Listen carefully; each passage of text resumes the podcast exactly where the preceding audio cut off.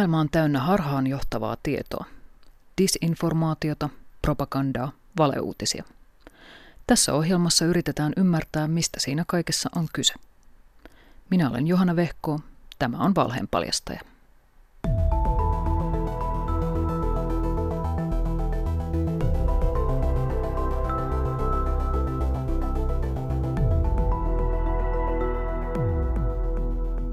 Näin netin äärilaidan trollit höynäyttävät mediaa. Äärioikeistolaiset trollit ovat oppineet manipuloimaan mediaa niin tehokkaasti, että hyvin pienten ryhmien ajatukset ovat saaneet paljon kokoaan suuremman huomion. Yhdysvalloissa syntynyt vaihtoehto-oikeisto pyrkii nyt vaikuttamaan Euroopan politiikkaan. Uusi raportti selkeyttää disinformaation hämärää kenttää ja kertoo, kuka vaikuttaa kehen ja millä keinoin. Internetin alakulttuureista nousevat ryhmittymät ovat oppineet hallitsemaan julkista keskustelua. Äärioikeistolaiset ryhmät ja trollit saavat vaivatta nostettua haluamansa asiat niin sosiaalisen median keskusteluihin kuin perinteisen median palstoille. Tähän voidaan pitää ainakin osittain syynä uutisjournalismin ansaintamalliin liittyvää kriisiä, joka on johtanut klikkien metsästämiseen verkossa. Vanhasta mediasta on tullut riippuvainen sosiaalisesta mediasta ja sen tunteita herättävistä puheenaiheista – Nämä asiat selviävät Data and Societyn keväällä 2017 julkistamasta tutkimuksesta, joka selvitti median manipulointia ja verkon disinformaatiota. Data and Society on riippumaton New Yorkissa toimiva tutkimusinstituutti, joka on saanut alkurahoituksensa Microsoftilta. Seuraavassa raportin pohjalta katsaus siihen, kuka manipuloi ketä ja millä keinoin. Data and Societyn raportin aineisto ja tapaustutkimukset on kerätty Yhdysvalloista, mutta samat taktiikat ovat jo hyvän aikaa sitten levinneet Eurooppaan ja myös Suomeen. 1. Kuka manipuloi ja ketä? Data and Societyn raportti nimeää useita vaikutusvaltaisia, joskin hajanaisia ryhmiä. Näitä ovat esimerkiksi erilaiset viharyhmät ja niiden johtavat ideologit, Reaktioita hakevat trollit, salaliittoteoreetikot ja niin sanotut hyperpuolueelliset uutissivustot. Eniten näkyvyyttä on viime aikoina saanut niin kutsuttu vaihtoehtoinen oikeisto eli alt-right, lähinnä onnistuneen uudelleen brändäyksen ansiosta.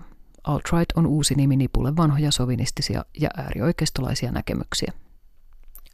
Ryhmät hyötyvät erityisesti räiskyvistä mielipidejohtajista, jotka saavat helposti sanomansa näkyville myös uutismediaan – Esimerkiksi Milo Jannopoulosin kuohuttavia lausuntoja on uutisoitu runsaasti parin viime vuoden aikana. Mitä provosoivampi näkemys, sitä varmemmin pääsee otsikoihin. Janne Pouls tietää tämän ja käyttää mediaa hyväkseen.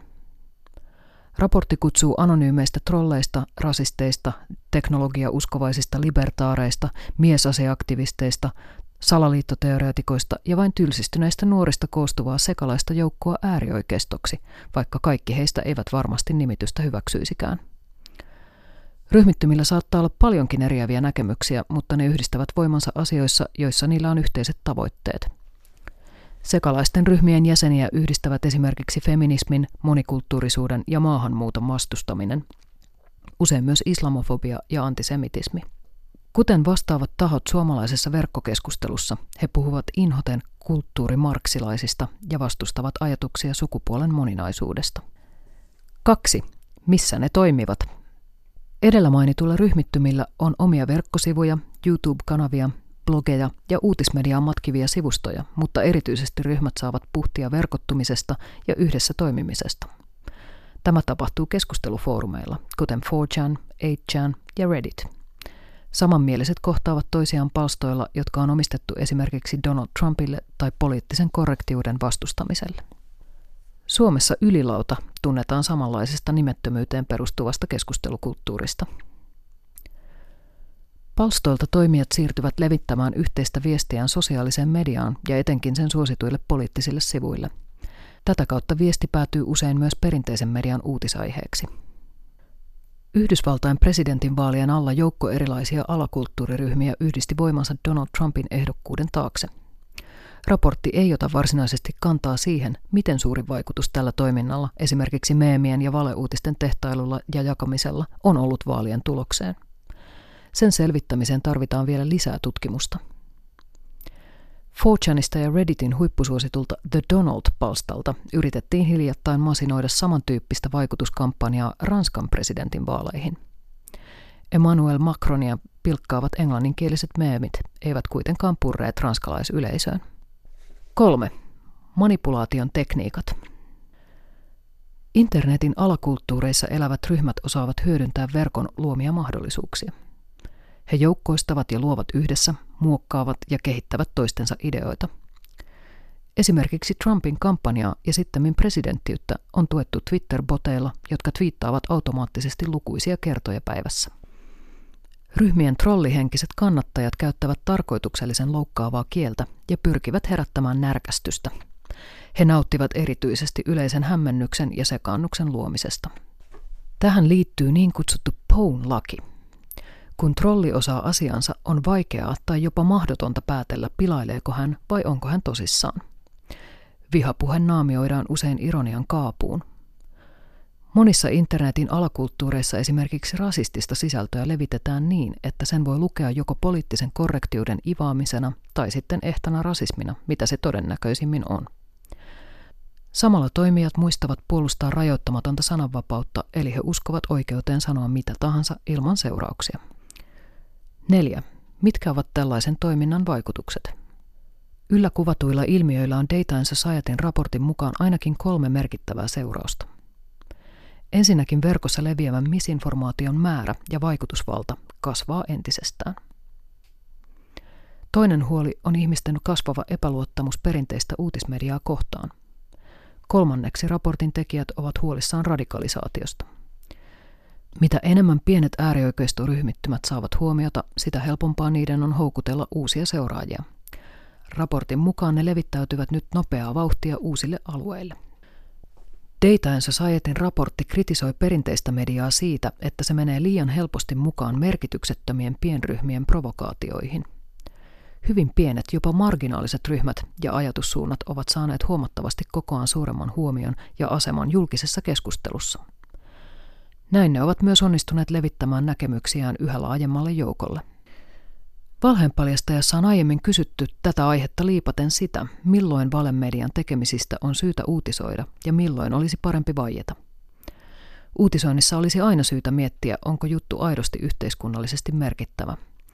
Data Societyn raportti päätyy johtopäätökseen, jonka mukaan monet äärilaidan poliittiset ryhmät olisivat pysyneet marginaalissa ilman perinteisen median niille suomaa ylisuurta huomiota.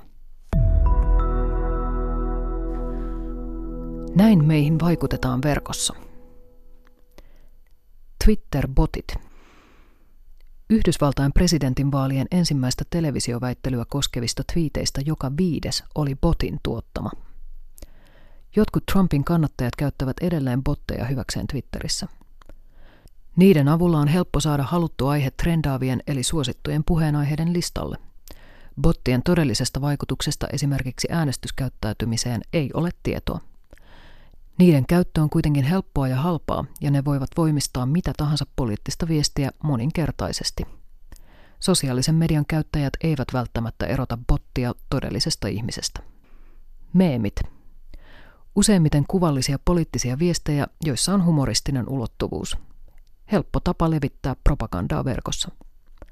Alt-right tunnetaan myös kuvattomista meemeistä – Esimerkiksi kolmen sulkumerkin laittaminen henkilön nimen ympärille viestittää, että kyseessä on juutalainen. Vahvistaminen. Taitavat manipulaattorit syöttävät huhuja ja valeuutisia paikallislehdille, joilla ei useinkaan ole tarpeeksi työvoimaa, osaamista tai aikaa faktan tarkistukseen. Kun paikallislehti on uutisoinut asiasta, jokin suurempi uutisväline saattaa napata sen listoilleen. Tätä kutsutaan vahvistamiseksi. Donald Trump toimi vaalikampanjansa aikana vahvistajana. Hän twiittasi esimerkiksi salaliittoteorioista, jolloin niistä tehtiin uutisia perinteiseen mediaan. Alkuperäisen huhun tai salaliittoteorian levittäjä ei välitä, vaikka huhu kumottaisiin uutisessa. Se kerää joka tapauksessa paljon enemmän silmäpareja kuin jäädessään keskustelupalstojen uumeniin. Lisää valheenpaljastajia löydät Yle Areenasta ja osoitteesta yle.fi kautta valheen paljastaja.